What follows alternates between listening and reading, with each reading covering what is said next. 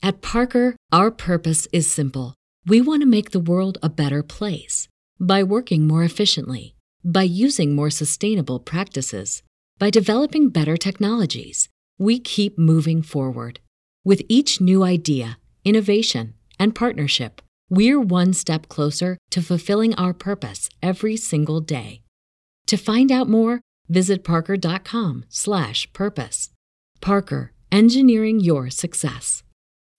As humans, we're naturally driven by the search for better. But when it comes to hiring, the best way to search for a candidate isn't to search at all. Don't search, match with Indeed. When I was looking to hire someone, it was so slow and overwhelming. I wish I had used Indeed. If you need to hire, you need Indeed. Indeed is your matching and hiring platform with over 350 million global monthly visitors, according to Indeed data, and a matching engine that helps you find quality candidates fast. Ditch the busy work. Use Indeed for scheduling, screening, and messaging so you can connect with candidates faster. And Indeed doesn't just help you hire faster. 93% of employers agree Indeed delivers the highest quality matches compared to other job sites, according to a recent Indeed survey. And listeners of this show will get a $75 sponsored job credit to get your jobs more visibility at Indeed.com slash podcast. That's Indeed.com slash podcast. Terms and conditions apply. This show is brought to you by The Makery, the podcast network for makers.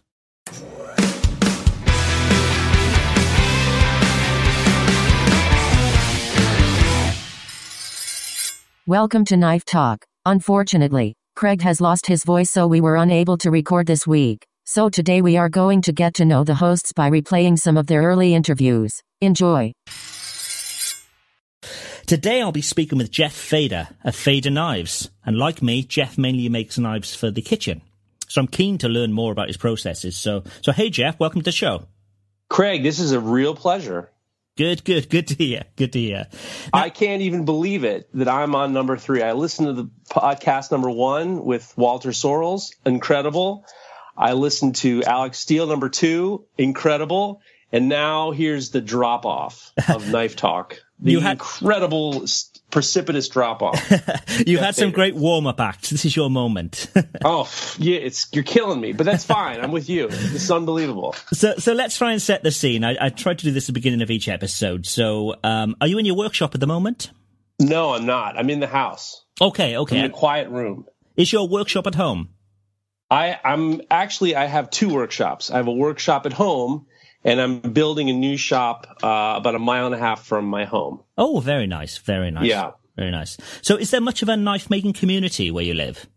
Well, here in the United States, I'm in New York State, which is um, I'm in actually I'm about an hour north of New York City, and uh, where I grew up. And there's a lot of blacksmiths, and there are a number of knife makers in the Hudson Valley. Yeah, um, it's uh, you know the uh, the blacksmithing and the blade community have been really growing and a lot of it is people be able to see it through Instagram and social media and stuff like that but there are a number of really high level guys in the northeast of the United States yeah, yeah.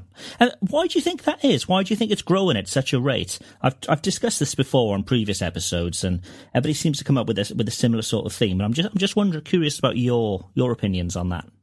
Well, it's interesting. Uh, you know, be honest with you, I was a I started out as a sculptor. I was a steel sculptor, metal worker, and then I I ended up working for a blacksmith shop. Um, it's called it it's called called now Fine Architectural Metalsmiths, which is connected to Center for Metal Arts, which is the one of the best blacksmith uh, learning schools in the Northeast. Right. And when I was there uh, 10, 15 years ago, there was really social media really hadn't kicked in yet, and there I was working under a lot of blacksmiths by the name of Uri Hofi and Fred Crist and John Ledford, and these were guys who were you know they were in, incredible wealth information, but you were seeing blacksmiths um, that were just they, you weren't seeing a lot of new guys, and once and it, was, it seemed like it was a dying business. And one of the things was with blacksmithing, especially, was there was a, there's a community, uh, there's an organization called ABANA in um, the United States. And at the time when I joined 15 years ago, there was only 3,000 members, 3,000 plus members.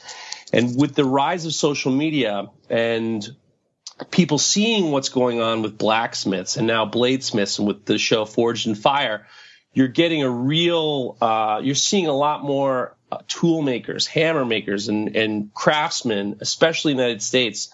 And it's, it's incredible. It's, it's fascinating.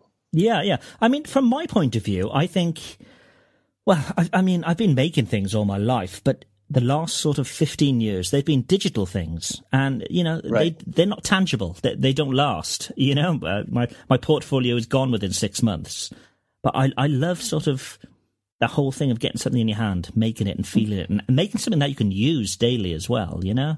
And I think maybe more and more people are feeling that way, maybe. They, I, I, think there's something to that. I mean, for me, I mean, I was an art major, and when I was a kid, I, I oh, my I wasn't allowed to have certain toys that I wanted. My father showed me how to use band saws and tools and stuff like that. So I was making a lot of my own toys at a young age, and mm. you know, swords and bows and arrows and all that stuff. And the dangerous, fun stuff. For sure. But yeah. what what what I in the beginning I had certain things that I wanted to make, but then what happened was it wasn't really about the thing that I was going to make, but it was the journey of making something new. Yes. And when I became a sculptor and I went to art school, it was it was about creating something and then presenting it. And then I was a chef, I was a cook, and you know, it was the same thing. It's you're taking uh, raw ingredients and you're using proper techniques and you're giving it to someone you care about, whether it's making a knife or making food or making sculpture. The, the, the, the buzz that you get from creating something is palpable. And I used to say, when I used to make sculpture, I used to make, I make these giant fishing lures out of wood and steel and stuff like that. I used to say to people that, um, when you're a sculptor or you're a maker, it it doesn't really matter. You could be on a deserted island with no hope of rescue, and you'd still be compelled to make what you want to make. And that's it's just a it's a compulsion. It has to be a compulsion. Yes, yeah. And I suppose with a background as a chef and a blacksmith, making making blades. I pulled. It's, I, I it's inevitable, too close it? to the chef. I got a little bit too too gun. I shot from the hip with the chef thing. I went to culinary school where I was never a chef. I was a cook for a long time, and I work with a lot of chefs, which is a lot of fun. My partner's a chef. But I got a little bit ahead of myself, Craig. I apologize. so, so when did it become a job for you? When did you think this is going to pay the bills? This is going to, you know, this is going to keep my family happy. This is going to be what I need to be doing. Well, we're still in the make the family happy stage. I uh, I was a sculptor for a long time, 20 years, and I had galleries and I was working on stuff. And basically, what happened was I was I was helping at this. A friend of mine, John Ledford, started a, a school called um, the Hudson Valley Ironworks, and we were bringing a lot of knife makers like Matt Paul of MP Knives and uh, Darren Fisher, who's an incredible blacksmith, and we would have blacksmiths and jewelers, and I was teaching sculpture classes, and I started helping with Matt Paul, who does incredible bushcraft knives. And I had a you know a history of, of forging knives and not forging knives, but forging you know ornamental ironwork. And yeah. I was a you know a black you know a busy blacksmith for quite a while. And um, I just started fooling around. When you're forging knives, when you're forging anything, you can always usually have a couple things in the in the oven, so or in the forge, I should say. And it was easy for me while I was working on some railings to have a couple knives to fool around and kind of work out you know, the proper way, the best way for me to do knives. And, and then all of a sudden I started getting commissions and I kept it very quiet with my wife because I didn't want her to think I was crazy. And I started making more, you know, hunting the style knives and then forging, you know, do like brut de forge style knives. Yeah. And then, um, I started getting commissions and then it came to the point where I was getting so many commissions that it was hard for me to just not go to the next step. And I approached my good friend Tony Ayazi, who used to be the executive chef at uh, Oriole and now is owns this great uh, computer company, uh, uh, a tech company called Shoebox. And I needed help, and he stepped in and became my partner. And we're still at the growing stage in terms of uh, you know we're on it. we have a payroll company and we're paying each other and we're paying rent on places and paying lawyers and paying all this stuff, but we're not. Uh, knives are not uh, knives aren't sending me to the beach. Yeah, yeah. You know what I mean? We're still in the growing stages, but it's been really great. Yeah, and it's that thing, isn't it? How how will that scale? You know, hand making a beautiful knife. You know, how do you scale well, scale that? Well, right at this point now, I'm doing everything, and I've always really felt like, I mean, I'm not I, I, I feel like I'm still young at as a knife maker for sure, and I'm that's the best part. The best part is, you know, meeting and talking to other knife makers. I'm really excited. I'm going to the Blade Show in Atlanta in a couple months, and I'm meeting uh, really really amazing bladesmiths. And I'm really the the the idea that I'm going to be growing as a, you know, I'm on a journey. I'm on my own journey and at the level that I'm at, and I'm looking forward to getting better and better and better. And every knife you make, you know, and every knife you make, you pick something new up and you make it better. And, and it's just, it's, it's, it's an incredible journey. And I just, a real quick story, really, that's this is actually perfectly, this is a good story. Yesterday I went to, um, I went to this place, this, uh, famous restaurant supply store for chefs. It's called JB Prince. And, I was there with my partner and we were there with a couple other people and we were looking and we saw they have incredible knives from from all over the place.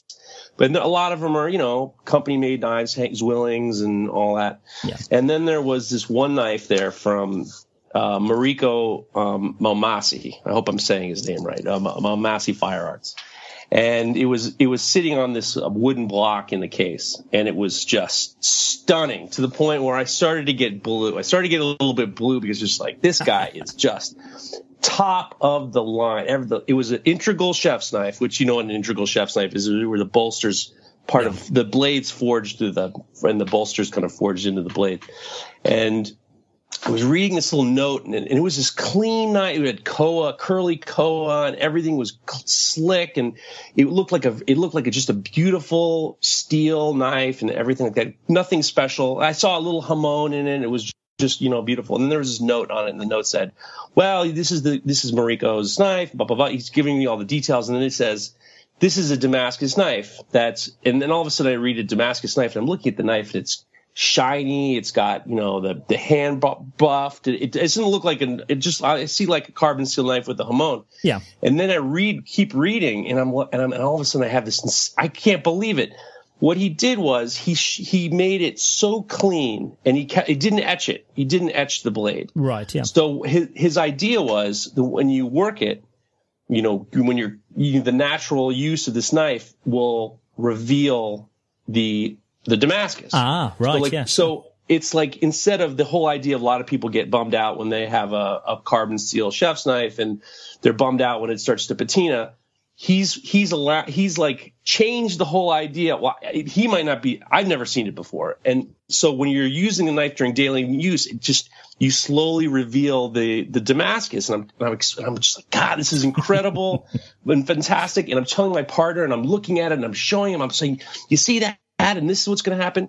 And then next to me, there's this guy, this cook who's been overhearing us. And he just kind of gets closer to me and he goes, Hey, you like that knife? And I said, Yeah, it's incredible. And I, you know, I'm just, you know, just like losing my mind over this, over this knife. And he goes, I got something better for you. You got to go down to, and then he named another store and he says, You got to go down there, man, because there's a, a knife with a white handle and, and he gets closer as he's speaking, he's speaking quietly, he's looking over his shoulder. He says, This knife is so, this knife is unbelievable. It's so nice. You're going to see it and you're going to get an erection.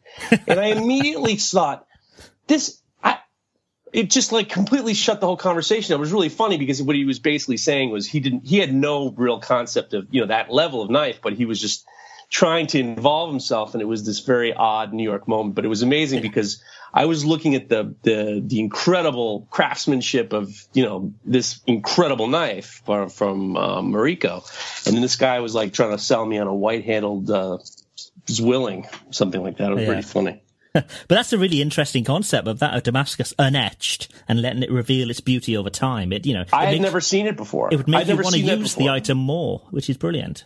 Well, that's yeah. I mean, that was the whole thing. I mean, you're totally reversing the idea of of of like, uh, how do I keep it so it doesn't do that?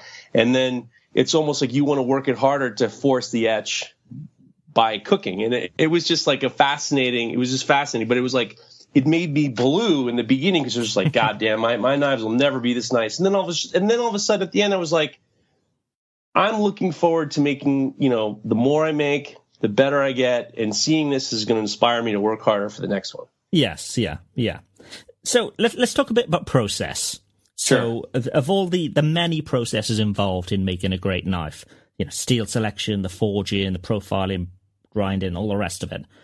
What What's your favorite and what's your least part of making a knife?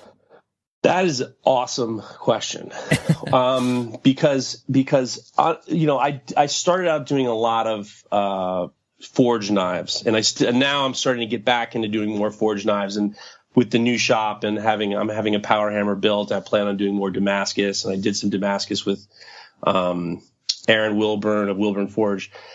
The the part I love the best is I would say I don't know. You know, I, I like the I like talking to my customers because the way my business is a little bit different than a lot of guys is I usually we have a conversation and I really try to make customized knives for the particular customer. So yeah, yeah. I, I, I do we do a consultation and then I'll really kind of go with what you want to do. And I I really enjoy meeting the customer and talking to the customer before I even made anything.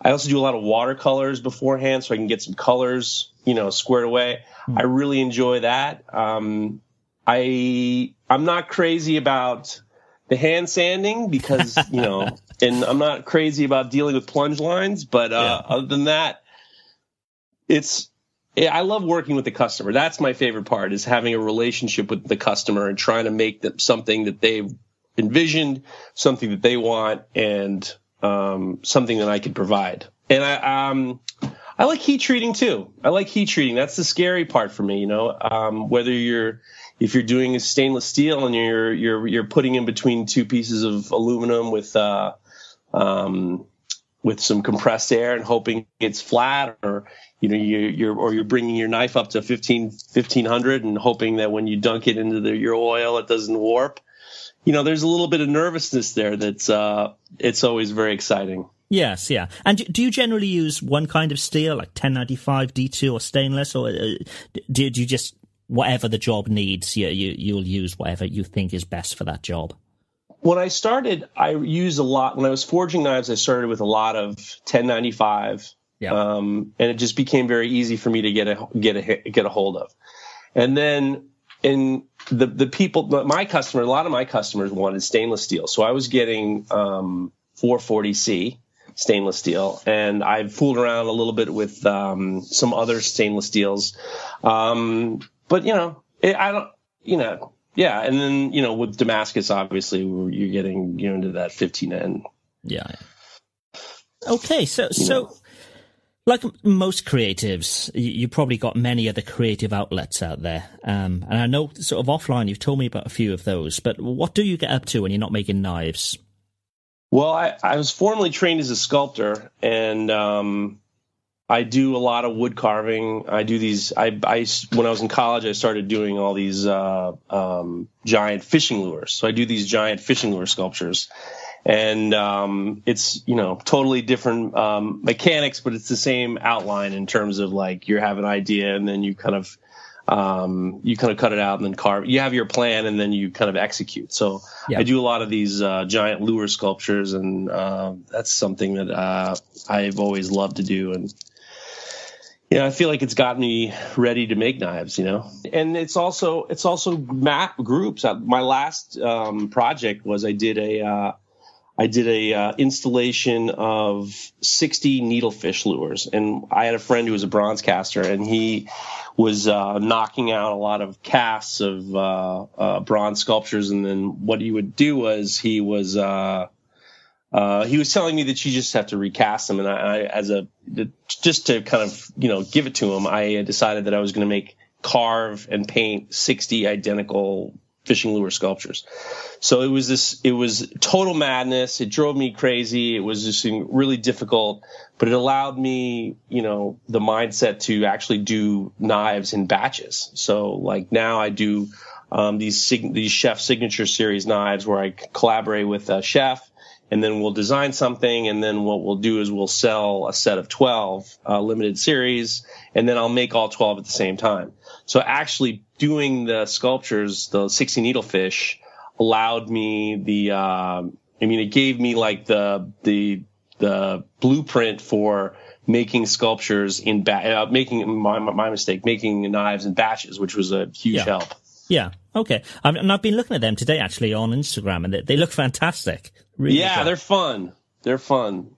Cool, I cool. actually started doing those because I was I had a studio in Greenpoint, Brooklyn, back in after I graduated college, and it was a welding shop, and and um, it was a very dark and you know gray, and and then I started doing these little painted wooden sculptures to kind of brighten the place up a little bit. So actually those that color kind of fits into I really like for the handles of my chef knives especially I really like high contrast colors. Yeah. So I've been doing with a lot of uh, a lot of high contrast colors which have, you know, harkens back to the days of being an artist, I think. Now, today I'll be speaking with the maker of some of the most beautiful chef knives that I've ever seen. It's the incredible Mareko Maumasi. So, welcome to the show, Mareko. How are you? Hi, I'm doing well, Craig. Hi, how are you doing? It's a it's a pleasure to be on, and I really appreciate you uh, inviting me to come and have a chat with you. Yeah, well, again, thank you, thank you for taking the time out. So, so you in the shop today? I, I am in the shop today. I did find a nice quiet spot for me to uh, to have a, a, conversation with you, which is kind of difficult when I'm sharing the space with three other makers who yeah. are all doing their own kind of thing. Uh, but hide their I hammers. Hide their hammers. That's the best way. There's a lot of them. so, so for those that don't know of your work, can you can you explain to the listeners what you do? Yeah, so I specialize. Uh, well, let me back up a little bit. I'm a bladesmith, uh, and which means I actually forge my blades. And but I actually got my start uh, doing stock removal. Mm.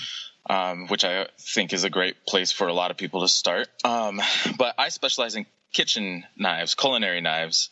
Um, the reason I focus on culinary knives, uh, one is because when I got my start, I worked for a, a, culinary knife maker who I believe has been on your show actually before, Bob Kramer. Oh, and, I, I, think uh, I've heard of the guy. Yeah, I think I've heard. Yeah, yeah. and uh, and it's also it's the knife I know the best.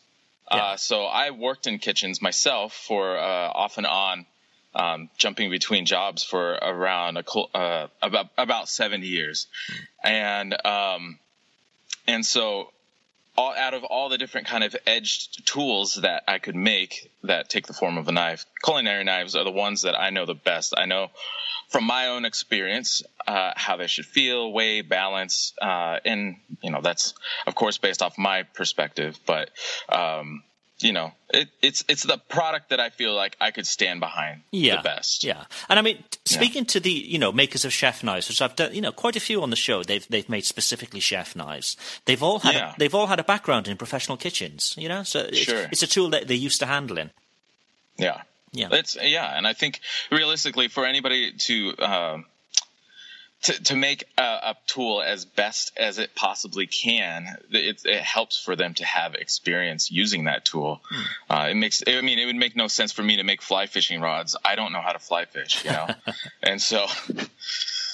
So there. You, yeah. yeah. Okay. Well, you've already mentioned that you, you trained, you know, with the master Bob Kramer. So so how did the you manage that? How did you get that gig? Uh, it, it, that was actually just absolutely sheer pure luck. Um, I was actually working in a restaurant at the time, as well as uh, moonlighting as a an assistant salsa dancing instructor um, slash community performer slash uh, yeah whatever. And uh, I had a friend who worked for him who had just started working for him. Uh, helping him with his book work and orders and organizing a little bit in his office space. Hmm. Um, and this is just before his article in the New Yorker came out in 2008. Mm. And um, and so she started working for him.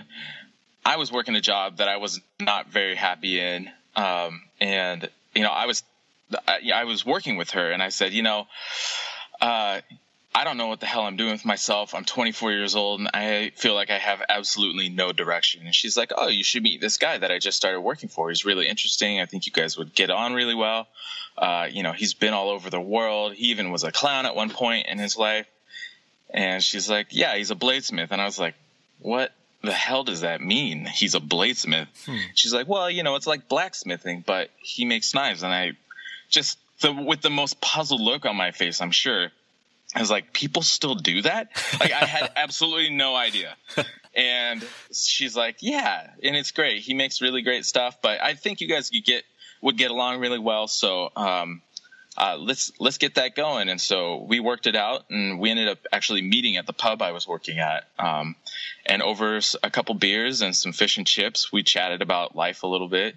and I was kind of just at a lot, like I said, at a loss. And uh, she thought that he could help um, help me with from his own experience of being all over the place and hmm. whatnot. Um, help bestow some wisdom, I guess, upon me, and um, it ended up being a it, uh, transitioning into a, an interview in a way. And by the end of our conversation, he offered me an opportunity to work in his shop. And this, and I think I recognize now that that's because he was anticipating a, a, major influx of interest in his work, and and he was already backlogged at the time. Hmm. And so, and this article in the New Yorker was coming out, and it would be idiotic to not take orders when that happens. Um, and so he was looking for somebody to pull into the shop and to help, uh, even if it was just to help keep things clean, you know? Yeah. Yeah. Um, yeah. So, how long did that last? How long were you working with Bob?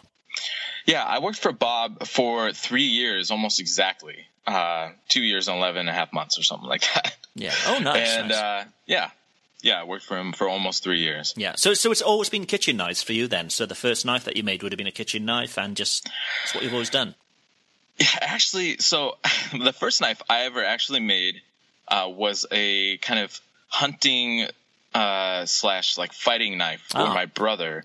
Uh, he had just joined the military and he was graduating from basic training at the time, and that was the very first knife I ever made. Uh, and then from then on out, it's pretty much been culinary knives with uh, with the hunting knife slash uh, non-culinary knife here and there, yeah. even letter openers from time to time. Yeah. so, so what, in your opinion, makes for for a great kitchen knife? I mean, let, let's talk, you know, a standard sort of chef knife. Um, well, I think so. Opinions, and excuse my language, but hmm. uh, I think the old adage is opinions are like assholes. Everybody's got one. Everybody thinks everybody else's stinks. and the reality is that for everybody out there in the world, they have their own opinion based on the ergonomics of their own bodies, their own preferences, the experiences they had cooking with their grandmothers, or the experiences they have from going to culinary school and working professionally for several years, um, to somebody who is just an enthusiast at home. So, in that same way, I build my knives based off my experience. Um, and so, for me, I like a uh, a medium, well, I guess a medium long length, so around nine inches, or uh, I think that's about 220 millimeters or so, which is I think just under nine. But um, uh, and I like a nice distal taper with a little bit of flexibility out at the tip, especially for a chef's knife. Um, you know, realistically, that a chef's knife is a general purpose knife that is designed or ideally designed to, uh, at least in the Western uh, I guess, ideology uh, to cover a series of tasks uh, that might be uh, all the way down to where you might use a, a utility knife or a, a, small petty, all the way up to big slicing or breaking down of uh, proteins or large fruits and vegetables. Um, so nice and flexible out at like the outer, the, the last third uh, out to the tip. Um, and to back back of the heel the first i don't know maybe a couple inches or so with a little bit more beef so that it can withstand some press cutting um, through chicken bones or you know i i do press cuts through uh, dry bamboo st- uh, chopsticks uh, just to get a feel for how the edge geometry feels back at that area because hmm. mm. like i said it, um, the, the chef's knife ultimately covers a, a, a, large portion of the spectrum, I guess, of tasks that you might be doing in your preparation work for cooking. Yeah. Uh, and then when it and when it comes to handle, I like a, a nice, um, I guess, a highly contoured handle, something that feels really comfortable in my hand. And I think that that uh, I guess perspective comes especially from my experience working for Bob, his handles are very highly contoured, really nice feeling, nice uh, handle shapes. Um, and it, most of the commercial stuff that you might find out there usually has some sort of flats or something like that, which is fine. Um, but for me, I really like a nice contoured handle that feels like I'm like I'm shaking somebody's hand. I want it to be a natural extension uh, of me because realistically the relationship that we have with the actual the business end of the knife is through that handle and uh, in my working in, in kitchens and restaurants, it was uh, you know, a lot of prep work, a lot of standing, chopping, dicing, slicing, breaking down stuff, and preparing foods um, for hours on end. And it has to feel comfortable for uh, you to be able to want to do that for long periods of time. And I hated it. And part of that reason is because I hated holding on to the knives. It just was not as enjoyable and comfortable as uh, I thought it could be. Hmm. And so, so, so it really is, sort of index then, doesn't it? In, index into your hands, so you've got a, a nice sort of comfortable yeah. but, but solid grip. Yeah. Absolutely, absolutely. Okay, so I mean, a lot of makers are concentrating solely on maybe Japanese designs. But yours definitely sure. definitely have more of a sort of Western or a, European aesthetic, particularly on the handles. So yeah. I mean, I mean that's my favourite style too. But um, are you sure. often asked to make sort of Japanese-inspired designs and things that you're not particularly comfortable with? Um, I'm actually really comfortable with all the different styles and designs. Um, I do. I actually get a pretty even uh, request for Western style blades and Japanese inspired blades. Um, because, like I said, like uh, everybody has their own preferences and as to what they're comfortable with using. And I, I when I talk to a customer, uh, on top of discussing, trying to figure out, you know, what are they using the actually using the knife for, so that I could tailor the geometry a little bit towards that. Um, I, I, uh, I give them, I, or I I tell them, you know, this is their opportunity to kind of design a knife um, themselves, and and I consider myself a kind of tailor of cutlery in that way that I can make the the blade a little wider, or a little longer, or an odd length, or or a very specific kind of grind. I can do pretty much any kind of grind, uh, any kind of handle shape. I can shrink the handle. I can make it larger if you have larger hands, uh, and so yeah, I uh, I do get I do gravitate towards the uh, I guess the uh, the the Japanese inspired style knives a little bit more as uh, I like them um, in the fact that the the geometry or I guess not necessarily geometry but the the blade uh, the edge profile I I really like that a lot. I my Western style knives do um, have a very kind of German chef's knife profile. Hmm. Um, but I, and that also comes from my experience working with Bob. But one of the things I always hated about, or I guess not hated, but strongly disliked about European style chef's knives is they always have a really steep curve uh, up to the tip at the at the outer uh, end. Yeah, that, that sort of rocker. And, yes, yeah. Yeah, and I, you know, I still have that in my knives, but they emulate more of a of a Japanese uh, cutting profile where you can still rock the blade up high enough to chop, you know, rock chop something that's two, two and a half inches tall uh, without the tip of the blade digging into the board. But it also allows you easier access to the tip if you are going to, again, use that general purpose knife to do some work that maybe you might typically reach for a, utility knife to do. And that was part of the reason I, I've specifically designed that geom or that sorry that edge profile. Uh, yeah, I, both in my Western style inspired and, Japanese inspired uh, blades. Mm. And I really like what you said there about that sort of tailored approach as well, and that does carry yeah. through on your site, doesn't it? So you are, you know, you ask a series of questions, um, and then you go to work on a design. I really like that. Yeah, yeah. So you yeah, I think. Oh, sorry. So, sorry, after you, after you. Yeah, yeah. I was just going to say, you know, it, it, I think it's a, a very rare opportunity uh, for people to to really get a chance. I mean, that's the purpose of a custom knife, right? Mm. It's them designing the knife, a customer designing them their knives um, to fit themselves, to be custom fit for them, and um, especially people who have a lot of experience. Um, they they have very specific things that they like or wish that they had uh, or wish were uh, features in a knife that they don't they've never experienced uh, which is this, again the same perspective kind of that i came from and the reason i've designed my knives the way that i do uh, is because essentially it's a series of things that i was like damn it i wish this that and the other thing were different on this knife and then when i started making my own i was able to put those into the knife um, those design features. Um, and you know, there are a lot of people who don't necessarily know what they they want, and they and they lean on me a little bit more for uh, advice. And that's when I start talking to them about, you know, like I, I had a customer actually, perfect example. They they're saying, you know, I'm I'm interested in I like, or sorry, they said I like the Nakiri and a Santoku, but I also, you know, I like the Western style. And I'm like, well, how do you cut with the knife? Mm. Are you doing press cuts or sorry, uh, push cuts or pull draw cuts?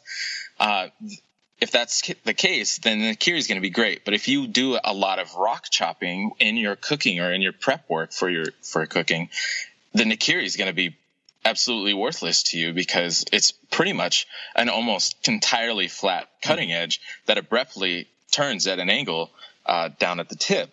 At Parker, our purpose is simple. We want to make the world a better place by working more efficiently, by using more sustainable practices, by developing better technologies. We keep moving forward. With each new idea, innovation, and partnership, we're one step closer to fulfilling our purpose every single day. To find out more, visit parker.com/purpose. Parker, engineering your success.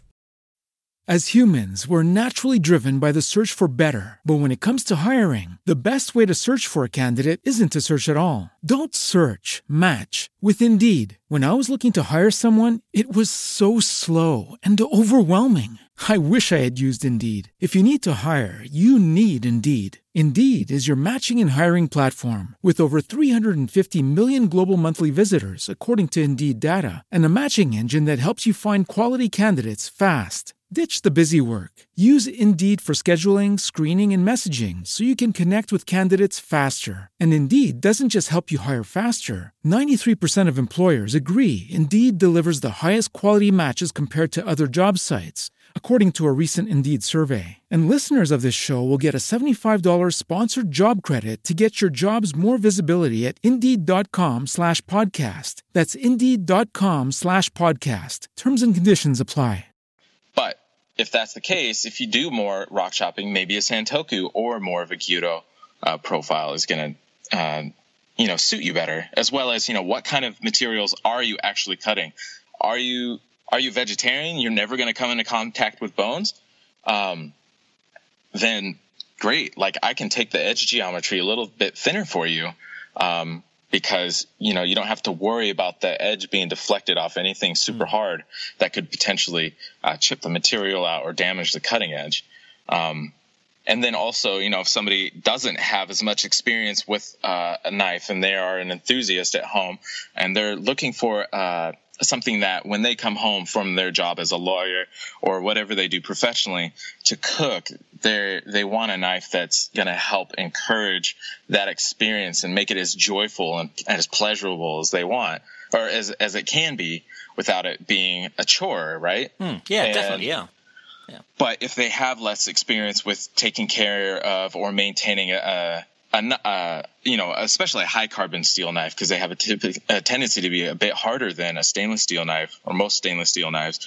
Um, then I will actually leave the edge geometry just a pinch heftier uh, to help um, encourage more strength or guess more support behind that leading edge hmm. uh, for them because there's like more likely to be accidental misuse or uh, contact with things that could damage yeah, um, so a bit more forgiving, I suppose. Yeah. Yeah, exactly. Okay, so let, us talk about your Damascus patterns. I mean, they're, they're sure. probably the best that I've seen.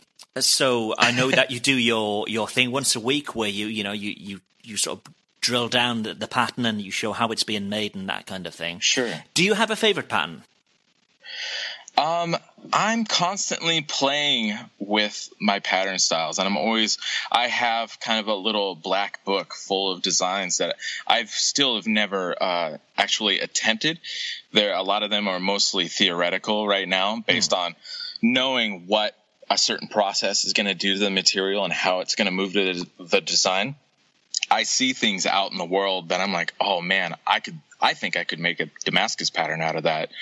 Um, but then I have to, I quickly sketch it out or take a picture and then I go back home and then I kind of, I have to reverse engineer that process of how that would work, uh, which is kind of it can be really challenging at times. But um, sorry to answer your question really uh, more concisely. You know, I one of my favorite patterns still is um, a topography, what I call a topography pattern.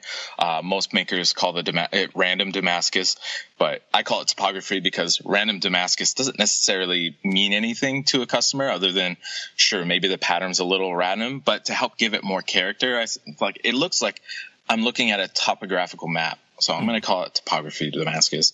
But anyways, topography has always been a, a standard um, that I've I've always loved. I really like um, some of the more flowing mosaic patterns, um, like a explosion pattern, W's explosions uh, that literally look like explosions uh, emanating from a certain uh, pinpoint area, hmm. as well as um, I've. So the way that I do my standard grinding my knives is a compound grind or an S grind. So that's a combination of a, a hollow grind above a convex cutting edge. Yeah. And when I forge a Sanmai style blade, part of that grind actually cuts down into uh, that core material, revealing more of that core material.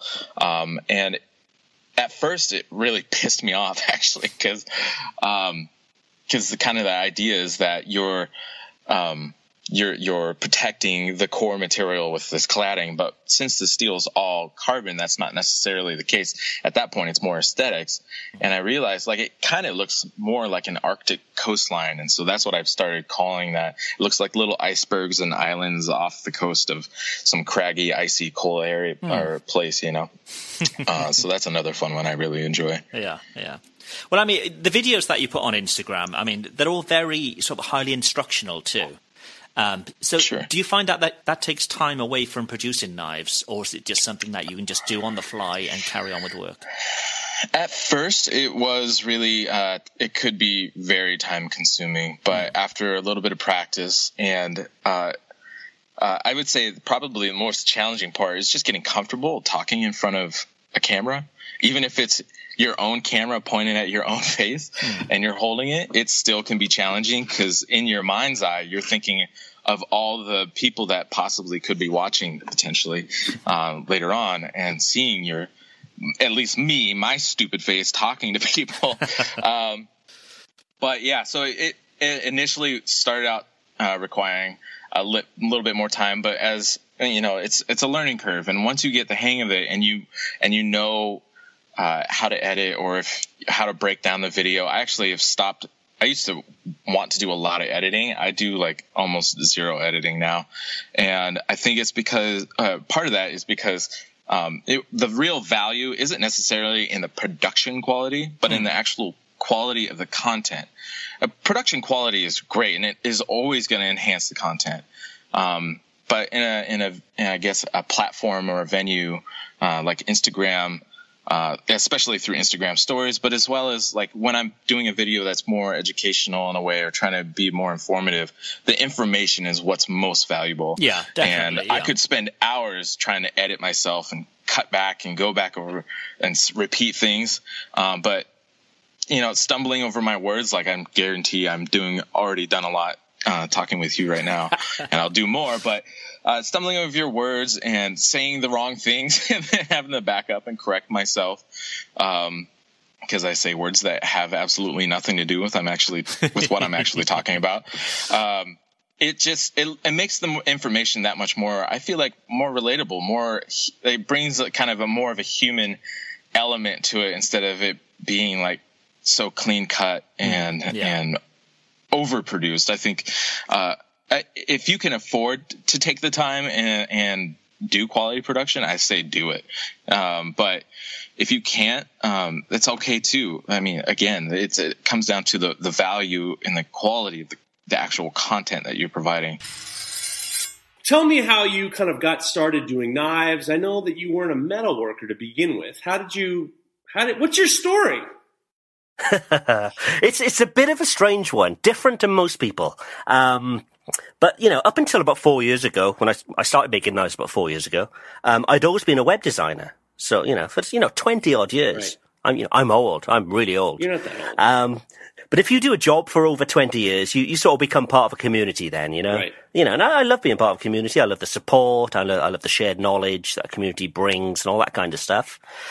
So I started putting on various events and so on for designers. Um, you know, starting with little conferences, you know, maybe sort of 200 people, growing to, you know, a few conferences a year with, you know, up to 1,200 people. You know, they're, they're quite big events. People from all over the world would come, that kind of thing.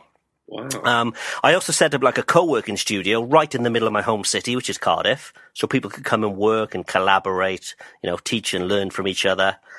Um, that also then turned into sort of a publishing company, so we we're publishing design books from sort of high-end, you know, high-profile designers.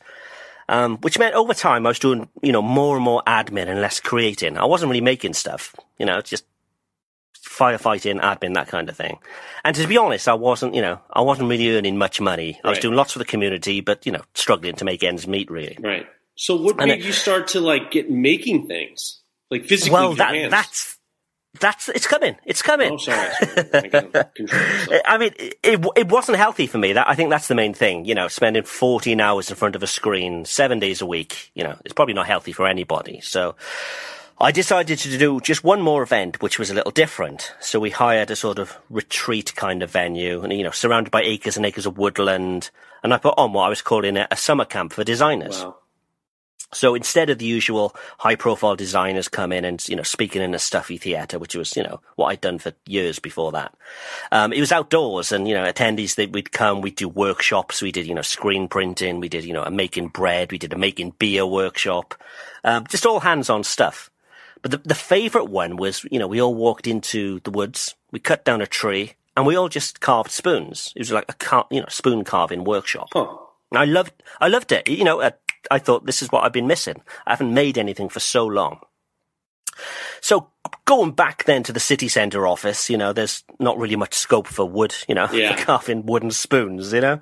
Um, so I started making stuff with what I knew, which was code. You know, so I, I'm making, you know, way before all these, uh, you know, these these uh, Internet of Thing devices now, as they're called, you know, that turn on your lights from your phone and turn on your heating, that kind of thing. I, I was making these kind of things with little Arduinos and Raspberry Pis, that kind of thing.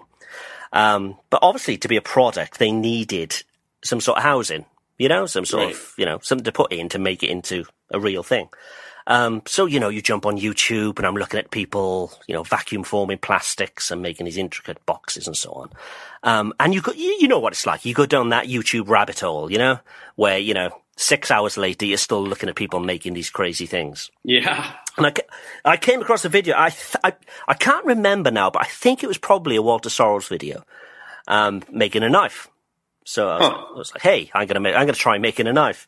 Um, made a knife, and that was it. Had the bug, the sickness, you know. Well, so so you, but you never really, you didn't, ha- you didn't have any experience with metalworking in general before you did that. None at all. So you know, in school we did, you know, we did, we made a bottle opener, that kind of thing, you know. But that Right. was that was you know 25 years before this, you know. Right.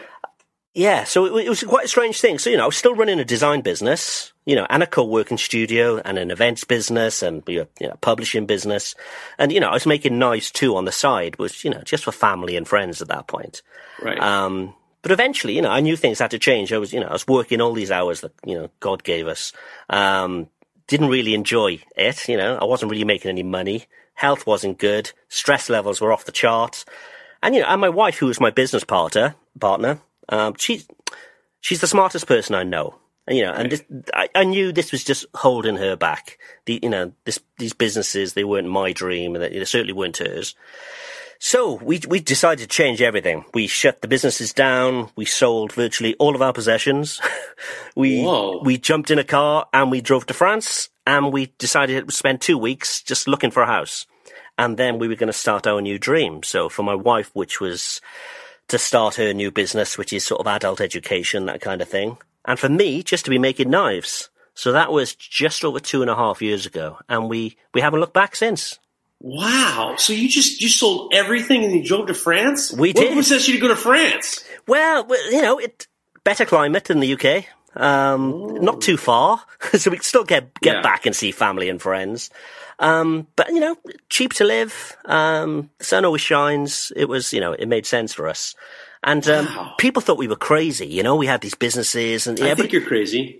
but everybody thought we were doing really well. But you know, we, we weren't. We were just working all the hours, and you know, it was just stressful. It wasn't good, and you know, we weren't doing what we loved doing. So yeah, we just hopped in a car and started a new life. wow. So, he, so just to just jump back just a little bit, and, and then, um, so you watched the Walter Sorrells Sorrells video. Maybe you watched a couple of other, um, you know, YouTube videos. Yeah. And then you just called up and bought some steel. And how did you heat treat? How you know? How did you do it all? You had minimal tools. Yeah, well, very minimal. So I bought one of those, you know, those one by thirty little bandsaws. You know, these, Yeah. it's not bandsaws, sorry, um, grinders. Right. Um, terrible things, but you know, they, they Yeah. did the job. Um, I got a little devil forge, a little gas devil forge, which is, you know, only sort of six inches deep. It's a tiny thing. right. Um, and, you know, these first knives, they were, well, they were terrible, as you'd imagine. They're supposed to be terrible. yeah, yeah. First ones are supposed to be terrible. well, it's not just the first one. I'd say for the first year, everyone was terrible. The first thirty have to be garbage. Yeah. and and that's the only way you can't you can't really you, you know you can't really learn unless you actually kind of say, all right, next time I don't, I'm not going to do that. Yeah. So that's that's how you get to that point. So that's that's quite an investment from one Walter Sorrells video. Yeah, yeah, yeah. And but it was that thing you just said about that first one. You know, it is terrible. The next thirty are terrible. But you know, I'd probably spent a year, and I'd probably making a knife every day for that time. And every every time I made a knife, it was like, oh man, I just want to sort of recall all those old ones, you know. Right. And you know, when when I was- when I was making stuff with code, I could do that. I could just you know update all the code. Everybody's got Right. the newest version. Um, and it was just so frustrating that, you know, everyone was getting so much better, which is great. But then you've got these knives out there that you're just not happy with. So, But those are also milestones in your life. You They know, are. When you're, when Yeah. you're, and and I think that it's very important to see growth in regards to whatever you're doing. So, you know, you if you're ever really truly satisfied with anything that you do, you're you're probably not really seeing what's really going on. So when I understand what you're saying, because I, I mean I look at knives that, I made and I say the same thing. I'm like, eh, the next one's going to be better, but you can't really go back. You got to like just look forward and know that the next one's going to be better. But other than that, I'm I'm riveted by your story. So now you're in France. yep. And now you're in France, and now you're you're you bought a house. You and your, your wife's teaching adult education, and then you're building up your shop. Yeah. Still building the shop, still building it. It's Still ongoing. building the shop.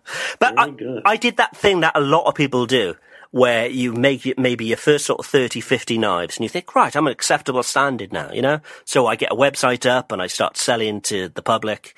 Um, and two months later, you know, I'm discovering all these great knife makers on Instagram and Facebook and so on. Yeah. And you just think, man, I'm just, uh, you know, they're in a different league.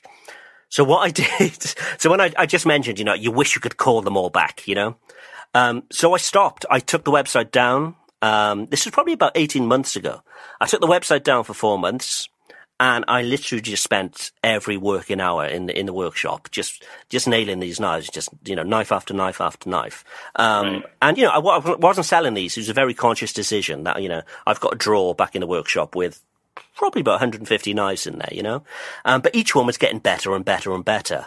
And it was only to that point where, you know, th- th- those gains started reducing. So, you know, I was happy with, with every knife, you know? I just sort of come to a happy medium. And that's when, you know, made a new website, started putting them up and started selling knives again. Um, but I see that a lot. I see a lot of people making knives and, you know, they, they make, you know, three, four knives. Then next, you know, they're selling their knives and you just think, wow, I made that mistake too, you know? Well, you know, that's very funny that you say that because I actually was wanted to, this is something I really wanted to talk about was, you know, in regards to, you know, when you're first starting out, when people first starting out making knives and different experiences and different things that you, you know, your experiences are different than other people's experiences. And um, my experience is, a, you know, I started out as a, a sculptor and then I ended up working for a, for a blacksmithing company. And I was actually, my, into, I wasn't making knives until, you know, 10, 10, 15, 10 years since I started blacksmithing. You know, I didn't even picked, touched a knife until I was forging railings and uh, uh, tools and stuff like that. But I, I'd never made a knife until, I never forged a knife until years and years later. And it's interesting because my experience is different than your experience, which is different than a lot of your listeners' experience. And I don't think that, I think that all these different experiences are good. And being able to watch YouTube videos are good, and to be able to learn and just say to yourself, you got to do whatever it takes. Some some people don't have access to certain equipment. Some people don't have access to uh, certain techniques. And YouTube has become a resource that allows people to say, "Hey, you know what? I can make this, and maybe if somebody wants it, that's great." Hmm. I think that um, it's really important, and I also back to what you were saying in regards to um, in regards to uh, you you know you saw you saw these knife makers that made you think that your knives didn't look good. There's there are levels to this game, and as a knife maker or whatever, there really needs to be this you know appreciation of growth and figuring out I got to do whatever it takes. Hmm. You know, I live in an apartment. I can't have an anvil. You know, or or I can't. You know, I want to make Damascus, but I don't have a power hammer. You know, it, there's there's levels to this game, and I think that it's very important to just kind of celebrate that growth and be be be uh, supportive of you know, people trying to do this kind of stuff. Yeah, oh, completely. And and I have to say, if it, if it wasn't for, for YouTube and seeing that first, I, I'm pretty sure it was a Walter Sorrells video. Yeah. That, you know, I would never have made that first knife. You know, Sure. And you know, no, it's uh, exciting. completely. It's a new world, you know, and you're, you're excited, and you know, you you just you just want to be making knives all the time, and you have this big sort of equipment list of stuff that you think you desperately need, and it's, it's yeah, it's this whole new world opened up. Yeah, it's incredible. So so so now, what's your next step? Next step. Wow. Wow. Okay. Personally, I've been finding it very hard to live in, you know, a very remote area of France. Um, not in a city anymore. Um, so it's very hard to sort of sell what I make. So Right. quite often I'll go, you know, I'll, I'll take a flight or whatever to, to a big city and I'll go around and I'll meet restaurants and I'll meet chefs and, you know, we get commissions that way and I start making knives, that kind of thing, uh, which is great. Um, you know, and I've been really fortunate enough to speak with, you know, lots of amazing knife makers on the show. And I often ask that very same question, like, how do you scale things up? You know, so running a business and chasing the dream of making knives every day, they, they- they're very different things, I think. Um, and I've been giving this loads of thought over the last year or so. So I want to make a product. I want Chop Knives to be a product business, you know? So something Yeah. that can be packaged up and maybe even sold in a store, but a product that's, that's handmade, but still affordable. So something that's going to be the same each time. Um, not not exactly the same, obviously, because you'll be using slightly different materials for handles and so on. But the blade is, you know, the blade's going to be the same each time. So I'm going to start with a with a steak knife. You know, in my mind, what I think is the perfect steak knife. So for the past six months, I've been working on dozens of prototypes, which I've been, you know, making and taking to various restaurants to speak with the proprietors and chefs and so on for their opinion. Now, I, I want to make a knife that, you know, it's close to as perfect as you can get. And, uh, you know, I think I've got there. So I've, I've got a design which is beautiful to look at. It's razor sharp. You know, it cuts, cuts like butter. It, it, it, it's lovely. But as we all know, a handmade knife takes a lot of time. Um, and this can ta- make them, you know, too pricey for most people. So that's Right. the challenge, you know, making something that's handmade, beautiful, does its job perfectly, um, but still affordable to most people. Right. So, I've been visiting factories over Europe for the last few weeks um, to talk to them about my plans and you know take as many tips as I can from them of, of, of how they set up their sort of production lines. So I think I've got a solution. I'm going to produce these knives um, by cutting, by well, first of all, buying steel in bulk straight from Sandvik. Um, so I use a 14C28N um, stainless. Um, Right. I get the steel cut to profile with with water jets. Um, and I know a lot of people may think, ah, well, you're not making a knife. But, you know, this is a blank. This is, you know, it has no bevels. It's literally just cut to shape. And that's the bit for me that takes the most amount of time, you know? Um, to get things precise every time, that takes a lot, lot of time. Not too Right. much skill, strangely. It's just time. Um, yeah, it's time. Yeah, so, so, so I cut down that time to manufacture massively, you know? So I still hand grind the bevels, I still stabilize my own wood, still make my own mosaic pins, and I, you know, I do all the heat treating in-house, but all of those actions can be done sort of in bulk, really, you know? Right. So it's, I've even remodeled my, my studio to accommodate for a, sort of a factory-like production line. So each knife is then going to get the attention it needs, you know, from the final fit up. Um, and I think this is the kind of thing that a big factory can't really do. Because, you know, maybe they're using robots or whatever they're using, but I'm using natural materials, particularly for handles and so on. You know, and they're never uniform. So, you know, by doing this by hand, I can make sure that every single knife then is, you know, it's perfect. It feels good in the hand and, and it's, you know, it's sharp as a razor. They're all Right. hand sharpened too. So today I've launched an, an Indiegogo campaign where people can order a knife or a set of steak knives and that's going to really sort of kickstart the production. Wow. So that, yeah, that's- that's what I've been So working they're on. pre-ordering. People will be pre-ordering your knives. Well, I'm ready to go. So the last six months, this is what I've been doing. So I've been taking very few sort of customer orders. Um, the workshop has been completely remodeled. So I can just work on batches after batches after batches.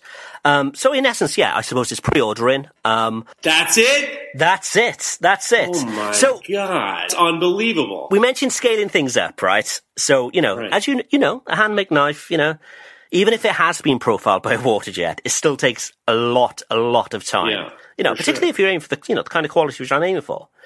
Um, so I think I can produce maybe a dozen to 15 knives on my own per week. You know, which is fine. That's that's fair. That's fair. But it's not, you know, it's not a production line, you know? Right. But my little tiny village here in France, it's got one of the oldest forges in Europe. But um, sadly, it's it's no longer a, a forge; it's a museum. You know, still as a forge, it's set up as a forge, but it's now just a museum. But what it does mean is that I'm surrounded by lots of fourth and fifth generation knife makers. You know, Right. and they've all now turned their hand to farming. They're struggling. You know, you know, the- demands of you know mass production in the farming world. It's very hard on a small small farm. So if I need to produce more than a dozen or 15 knives per week, which I'm hoping is the case, um, you know, I've got skilled knife makers on tap. You know, and who knows, maybe I can get, you know, my little town making knives again. You know, that would be is- something this worth is like working some sort for. of mo- This is like a movie. This is like one of those Irish movies where you bring the you bring the factory back. And But it's happened in lots of villages around France, you know, and the, Has it? the French got a rich history. So, you know, Laguiole knives, that's a very small village in France, you know. Thiers, you know, very similar there. Opinel, Opinel isn't the village, but the actual village, you know, it's all the local people making knives there. So it's, it's happened before in France, and, um, I've, I've, yeah, I've got big ideas. so that's incredible. I, I I love the whole story, and I love the idea of of um, what you're doing. And I and I, I wonder. I'm just asking, just curious about just because I don't know. I know a little bit about Kickstarter, and I know about so for the Indiegogo. Do you have a set goal that you need to make in order for this to happen, or It's slightly different with Indiegogo to Kickstarter. So with Kickstarter, you say, let's say I need 10 grand for this to happen. right? If you don't get backing up to 10 grand, it doesn't happen. Simply, Right. you, you don't get any money and nobody gets any of the, any, the rewards, you know? Um, but with Indiegogo, it's slightly different. So let's say I say, well, actually, it's seven and a half grand. That's what I'm saying in euros that I need to, for this to happen. But if it doesn't happen, It's not a lot of money. it's not a lot of money, but if this doesn't happen, people will still get those rewards because then I can just simply hand grind them anyway. Right. You know? Right, Um, right, right, right. Okay, great. Because if All right, it so if you're if you're if you're putting in for for some steak knives, you're getting them. Yeah, and the thing is, if it doesn't happen, that's because it hasn't. I haven't got to the volume that I require. So Right. if it's not getting to that volume where I need to produce these in that way, I can just produce them how I've normally made knives anyway. So it's Right. a win-win, you know. It, it it just works either way.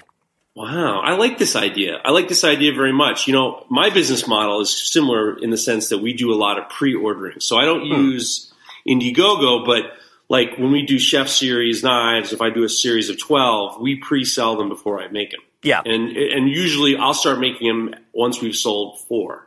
Like if we if we can sell four of them, then I'll start to make them, and then you know that'll make my life a lot easier because then no one's kind of dumping money down um, E- to- exactly. to, get these rolling, and then they're guaranteed for the thing. Well, I, I'm listen. It, I think it's great, and I and I heard a little something in your voice when you when you were talking about the handmade thing, and and and and it's it's there. Are, like I was saying before, there are levels to this game. Yeah. And sometimes you have to do whatever it takes. And I once had an old knife maker come into my shop, and, and I was grinding a bevel, um, and I had uh, I had the ta- I had the table on the platen on the grinder, and I actually uh, had clamped my knife to uh, a very square two by four, and then I was using that two by four as my guide just to keep myself at the same uh, my, the same level when I was grinding. and yeah. the first thing the guy said is, "Oh, you're cheating." And I was like, "What are you talking about?" He's like, "Ah, you should be doing a freehand." I was just like, "You need to, you need to leave This is, you know, you have to do whatever it takes. Efficiency and doing, taking some little steps out of this proj- process allows you to, allows you to kind of focus on the things that really matter. And part of that mattering is being able to provide something for people at a reasonable price and to have your, you know, your sincerity involved. Yeah, yeah. And you know, I asked that question on, on Instagram. I did Yeah. sort of an Instagram story, I saw- I you know, it. when is a knife handmade? And I said, if it's been profiled on a water jet, is it still handmade? Um, and it was amazing actually. So I'd say probably 95% said yes. Um, but Yes, those, it is. Yes, it is handmade. Yeah, yeah. But those who didn't, they were sending me a message as to say why they think it isn't. Um, and they were all very, very sort of valid reasons. But, you know, how far do you go to handmade? You know, are you sort of smelting your own steels? You know, uh, Well- where, where does that go, you know? Well, that's the next thing because you know uh, it's that's interesting that you say that too because uh, recently I was uh, I was making some integral knives. I was forging some integral knives, Hmm. and I posted a picture of, the, of me forging the integral knives. And somebody had responded with, "It's great to see somebody actually forging their knives like they used to." Because, and I'm and I'm paraphrasing. I don't really remember exactly, but, but um, uh, because now people just grind knives out of, you know, they just take a piece of steel and they grind knives out of it. Yeah. And what I had said, and that's an old, that's an old, you know, that's actually the elephant in the room in regards to a lot of knife makers and bladesmiths, and whether you're calling yourself a knife maker or a bladesmith, is this concept of of um, stock removal versus, versus forging. And a lot of people, this guy had basically said, yeah, forged knives are where it's at. And, and I said to him very, you know, with peace and love, you know, there's nothing wrong with stock removal knives. Some of the best knife makers in the world make stock removal knives. And I'm not going to name them out, but you'd be shocked. And Yeah, there's yeah. nothing wrong with it. So you get to the point where you're asking, what's the what's the what's the difference? What's the gain? And in regards to being able to provide something for your, a customer that's of a high quality steel. You know, Bob Kramer gets a triple beam balance to make his steel, and he he he make, uses powder, and he he he you know he as you were saying, he smelts it down in an induction furnace. Hmm. You know, that you you there are certain levels that you can't just can't do, and if you're able to if you're able to do stock removal because you what you're trying to provide is something affordable if you're trying to do stock removal because you feel like you will get a better product, like say with stainless steel, sometimes it's you're going to get it for if you have to make a nine inch chef knife with a two inch heel, you really got to work like a dog to to, for, to forge a knife that long, uh, especially if it's stainless steel. It's a whole production too. So where are your gains and where are your losses, and how can you be as efficient as possible and provide a product to someone who wants to buy your knife, a friend of yours, a family member, whatever, and not say, I want to buy your knife, but I don't have three grand. You know, it's like, it's, that's the, the issue. That's that there's levels of consumer, right? So you've got, you know, Right. you've got the 40 grand Bob Kramer knives. You've got the, you know, a couple of grand, you know, if you look, I think it's theforge.com where they take people's knives, you know, very high end knives and they, and they sell them. Um, I think they're based in Dubai. Um, but they're, you know, they're sort of two, three, four grand knives. Um, you know, you've, you've got the sort of high end store knives, which may be, you know, sort of three, four hundred dollars or whatever. Right. Um, and then you've got, you know, you've got the shit, you've got the, you've got the, you know, Right. the Chinese press stuff, you know? Right. So there's, there's levels of consumer. And I think as long as you're being completely honest with the consumer, they know Exactly. what's what. Exactly. That's the most important thing. It it doesn't really matter what your level is as a blacksmith or a bladesmith or whatever. It's the it's the it's the concept of being you know genuine and sincere and giving someone um, you know your what you believe in it and you want them to believe in you. This show is brought to you by The Makery, the podcast network for makers.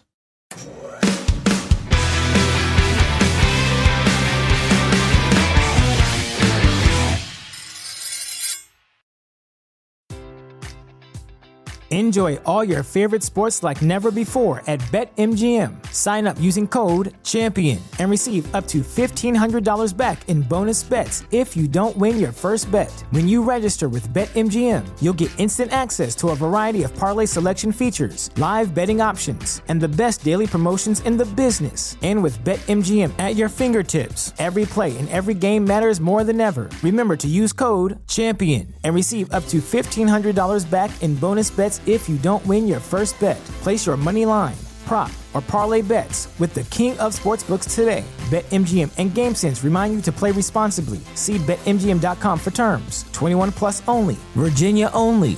New customer offer. Subject to eligibility requirements. Rewards are non withdrawable bonus bets that expire in seven days. Gambling problem? Call 1 800 Gambler. Promotion. Promotional offer not available in Washington, D.C. At Parker, our purpose is simple. We want to make the world a better place by working more efficiently, by using more sustainable practices, by developing better technologies. We keep moving forward. With each new idea, innovation, and partnership, we're one step closer to fulfilling our purpose every single day. To find out more, visit parker.com/purpose. Parker, engineering your success.